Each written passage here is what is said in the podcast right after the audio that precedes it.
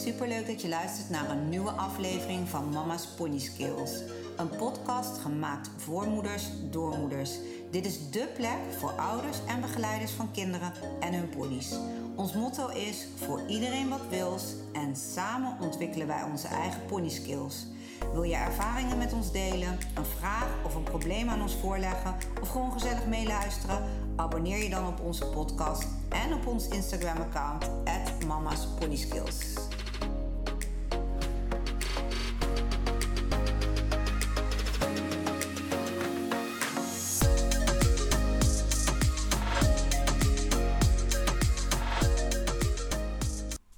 Gezellig dat je weer luistert naar een nieuwe aflevering van Mama's Pony Skills.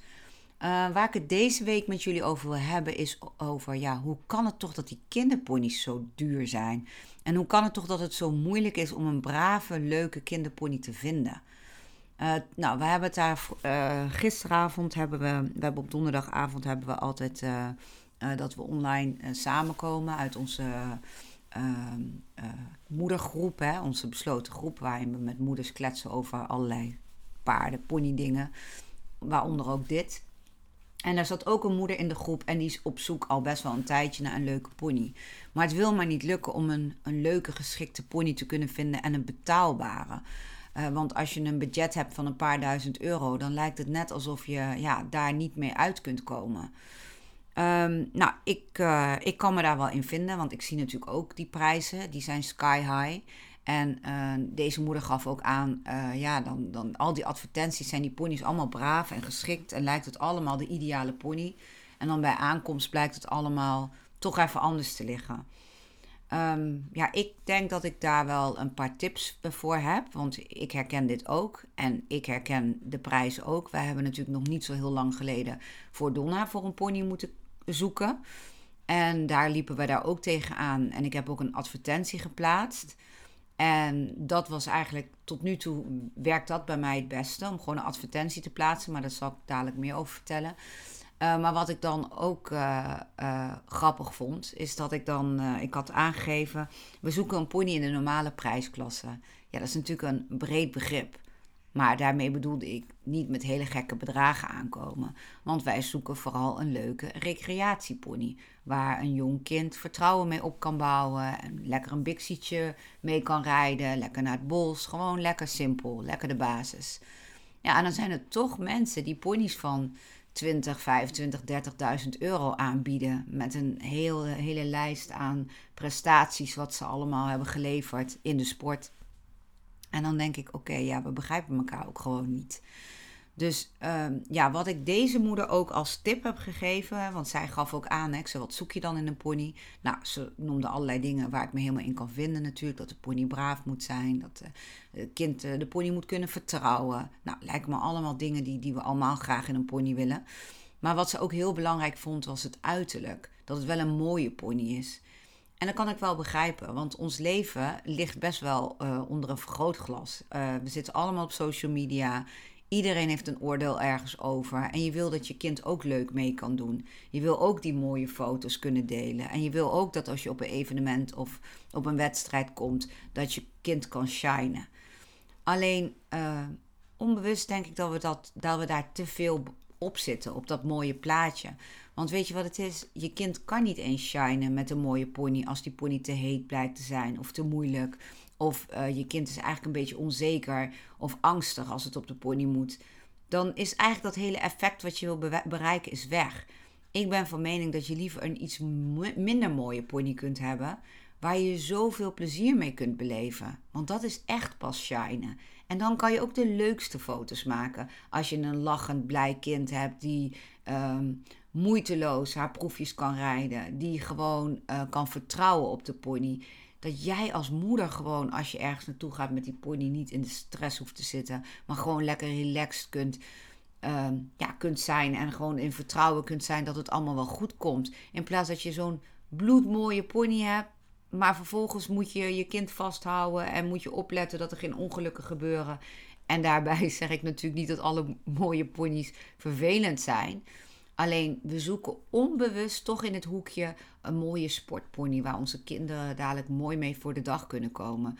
Ik denk ook als jouw kind een hele goede basis heeft, vol in vertrouwen is, al een bepaalde leeftijd heeft, een bepaalde motoriek, dat het ook echt in staat is om echt technischer te gaan rijden, dan denk ik dat dit soort ponies wel heel erg leuk zijn. Dus echt die leuke sportponies met veel bloed, die, uh, ja, die super tof en mooi kunnen lopen, die misschien al een staat van dienst hebben in de sport. Ik kan me helemaal voorstellen dat je dan daar ook meer geld voor uit wil geven. Maar ehm, ik denk als jouw kind nog van een Shetlander afkomt of echt de beginselen nog moet leren rijden, nog best wel jong is, dat je niet in die hoek moet zoeken. Maar dat je echt gewoon juist op die brave, relaxte, leuke pony gaat zitten. En dan bedoel ik niet een slome pony. Want dat vind ik weer wat anders. Een slome pony is voor een kind ook heel moeilijk te rijden. En natuurlijk, uitzonderingen zijn er altijd. Alleen over het algemeen is het voor een jong kind die nog niet zoveel kracht in zijn benen heeft en die uh, motorisch gewoon nog niet zo heel sterk is, is het heel lastig om en een nette houding te blijven houden, niet elke pas te gaan drijven en uh, ontspannen te blijven zitten terwijl je je pony zo naar voren moet duwen. Want eigenlijk moet je die pony aan het been leren zijn. Nou, is dat voor jonge kinderen heel erg lastig. Ik zeg niet dat het onmogelijk is, want ik ken ook voorbeelden waarbij dat echt wel goed gaat. Maar over het algemeen is het heel ingewikkeld als je kind dus die pony naar voren moet houden. En dan moet je ook afvragen waarom wil die pony niet naar voren. Dat kan jongigheid en ja, onzekerheid zijn van de pony, hè, dat hij een beetje dichtklapt. Maar het kan ook zijn, en dat zie je toch best wel vaak, dat de pony iets mankeert. Dat hij ergens last van heeft, dat hij ergens pijn aan heeft. En dat hij Ehm, dat omzet in, nou dan doe ik maar gewoon heel zo min mogelijk. En dan verder zijn lijf op slot zet. Dus het wordt een hele taaie pony voor een kind om te rijden. vaak denken mensen dat een brave kinderpony een slome pony is. Een pony die bijna niet vooruit te branden is. Maar daar is vaak wat mee. Dat is echt geen teken van kijk eens hoe braaf ik ben. Dat is eigenlijk een teken van nou ik werk liever niet mee. Om welke reden dan ook. Dus, maar goed, dat is weer een andere podcast. Dus ik zou zeker niet voor die hele trage, slome ponies gaan. Ik zou zeker wel voor een pony gaan die juist als je een hulp geeft ook reageert. Want daar leert je kind van. Daar leert je kind van om kleine hulpjes te geven. Om lekker ontspannen te kunnen zitten. En hoe heerlijk voelt het dat als jij een hulp geeft, dat jouw pony daar dus ook daadwerkelijk op reageert. Dat werkt heel motiverend en positief. En dat is natuurlijk ook goed voor de band tussen kind en pony. Maar goed, nou om weer terug te komen op de vraag: hoe vind je zo'n pony dan? Nou ja, mijn advies is echt om zelf een advertentie te maken. Verkoop jezelf, verkoop je kind en verkoop de plek waar jullie staan. Dus maak een filmpje uh, van uh, de huidige pony die jullie hebben. Of als het kind op de manege rijdt, van uh, een paar leuke momenten in de manegeles. Waarin je kunt zien dat het kind kan stappen, draven, galopperen. Misschien dat ze een sprongetje kan maken. Of hij, want het kan natuurlijk ook een jongen zijn. Um, maak allerlei soorten van een buitenritje. Of nou, wat het kind dan allemaal al, al kan zodat degene die de pony moet verkopen ook een beeld van jou heeft. Want wij denken altijd dat wij moeten zoeken naar een geschikte pony die bij ons past. Maar die hele lieve, brave, leuke kinderpony waar wij zo naar op zoek zijn, die is ook van iemand. En die mensen moeten jou ook maar leuk en goed genoeg vinden. Jouw kind maar leuk en goed genoeg vinden. En jullie plek waar jullie staan moet diegene maar leuk en goed genoeg vinden. Vandaar dat ik zeg, niet alle leuke kinderponies staan op internet, staan openlijk te koop. Sommige mensen scrollen ook gewoon, die zoeken op social media of die kijken naar advertenties van mensen die op zoek zijn en die halen daar een eventuele koper voor hun pony vandaan. Dus ik zou zeggen, maak jezelf zichtbaar. Laat weten dat je op zoek bent, maar maak een filmpje waarin je heel duidelijk aangeeft wat je zoekt, wie je bent, wie jouw kind is, hoe zijn of haar karakter is en waar je naar op zoek bent. En ik ben er echt van overtuigd dat mensen die zo dol zijn op een pony, omdat ze weten wat voor een braaf dier ze hebben, dat die dat waarderen. En dat die dan denken: hé, hey, dat zijn leuke mensen, die nemen het serieus. En zo zorg je ook dat je niet. Um, dat mensen een, een heel duidelijk beeld hebben van jou. En dat mensen ook niet kunnen denken: oh, onze pony past daar wel uh, op basis van aannames. Maar dat ze dan veel beter een beeld kunnen vormen van: oké, dit zijn deze mensen. Uh, mijn pony komt daar uh, s'nachts op stal en overdag lekker buiten. Nou, dat past wel bij die pony. Of misschien is het wel een pony die uh, 24-7 buiten moet blijven. Terwijl bij jullie de pony alleen maar twee uurtjes per dag in de pedal komt. Of um, misschien is het een pony die juist niet op het gras mag, omdat hij gevoelig is voor suikers. En jullie hebben eigenlijk alleen maar een weiland waar die 24-7 op kan lopen. Zo kun je al zorgen dat je door zo'n advertentie al een beetje filtert. Dat zorgt al voor heel veel uh, gesprekken die je niet hoeft te voeren en uh, teleurstellingen achteraf. Dus ik zou mezelf gewoon presenteren en vraag mensen om het te delen. Vraag mensen op social media om het te delen. En vervolgens, als je toch op advertenties afgaat, want dat kun je natuurlijk ook gewoon doen, dan moet je heel goed lezen. Lees een advertentie, wat staat er? En um, kijk, wij roepen heel vaak, of ik hoor heel vaak, um, ja, ik had gezegd dat ik een brave kinderpony zocht. En die mensen beweerden dat hij braaf was, maar hij blijkt helemaal niet braaf te zijn. Ja, ik zeg altijd, maar braaf is een heel ruim begrip. Hè, wat ziet iemand dan onder braaf? Sommige mensen vinden een pony die vrolijk kijkt en die je makkelijk kunt poetsen. En waar je een kind op kan zetten terwijl je ernaast loopt en de pony vasthoudt, zien mensen als braaf. Maar ja, als je dat hebt gezien, dan denk je misschien: oh, dat is een brave pony. Je neemt de pony mee naar huis en dan wil jouw kind er zelfstandig op rijden. Misschien heeft die pony dat nooit gedaan. Of uh, begrijpt hij daar helemaal niks van? Of vindt hij dat helemaal niet zo leuk? En dan ga je dus je kind op diezelfde brave pony, hè, wat op locatie braaf was, want iemand hield de pony vast, iemand liep ernaast. En nu wil je kind zelfstandig gaan rijden. En dan begint die pony te bokken en te rennen en de andere kant op te gaan. Ja, dat kan je bestempelen als een stoute pony. Maar het zou ook kunnen zijn dat die pony gewoon helemaal geen idee heeft. Dat hij dat helemaal nooit heeft hoeven doen. Dat die mensen er gewoon een kind op hebben gezet en er af en toe mee zijn gaan wandelen. En dat die pony gewoon nog helemaal ingereden moet worden. Dat is natuurlijk een extreem voorbeeld, maar geloof me, ik zie het echt gebeuren. Bij Shetlanders, hoe vaak ik wel niet zie staan. Super brave kinderpony. Leuk om mee naar de Bixie te gaan. Leuk voor wedstrijden. En als je goed kijkt, is die pony eigenlijk helemaal niet ingereden. Hebben ze gewoon kinderen opgezet en dan bokken ze niet. Dus zeggen mensen, oh, ze zijn braaf.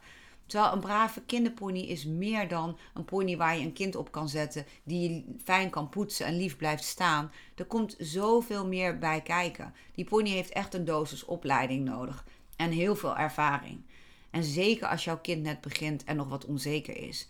Dus nou ja, als je dan vraagt waarom zijn kinderponies duur, die sportponies, dat weten we allemaal waarom die duur zijn. Hè? Dat zijn ponies met een bepaalde aanleg. Dat zijn ponies die al veel gezien hebben. Die hebben heel veel training gehad. En als het goed is, kan jouw kind dat dan makkelijker narijden. En heb je daar dus een hele fijne pony aan.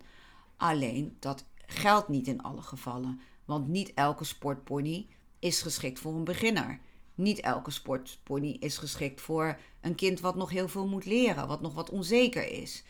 Dus ik zou daar heel voorzichtig mee zijn. Ik zou eigenlijk gewoon eerder op zoek gaan naar die brave pony. Die kunnen uiteraard ook duur zijn, maar ik geloof wel, en dan kom ik weer terug op die voorstelvideo, dat als stel dat wij, nou ik noem maar een voorbeeld, gaat nooit gebeuren, maar stel dat wij Lola zouden moeten verkopen en ik zie zo'n filmpje van een kind waarvan ik denk: oh wauw, dit is het. En de omstandigheden waar deze mensen wonen of waar ze in pensioen staan, vind ik zo fantastisch dit zou ik Lola wel gunnen. En stel je voor dat ik dan een bedrag heb. Het slaat nergens op, ik noem gewoon een bedrag. Stel dat ik in mijn hoofd zou hebben, nou, ik wil 3000 euro voor Lola hebben. En deze mensen geven aan, ja, wij hebben maar 2000 euro te besteden. Dat is ons max.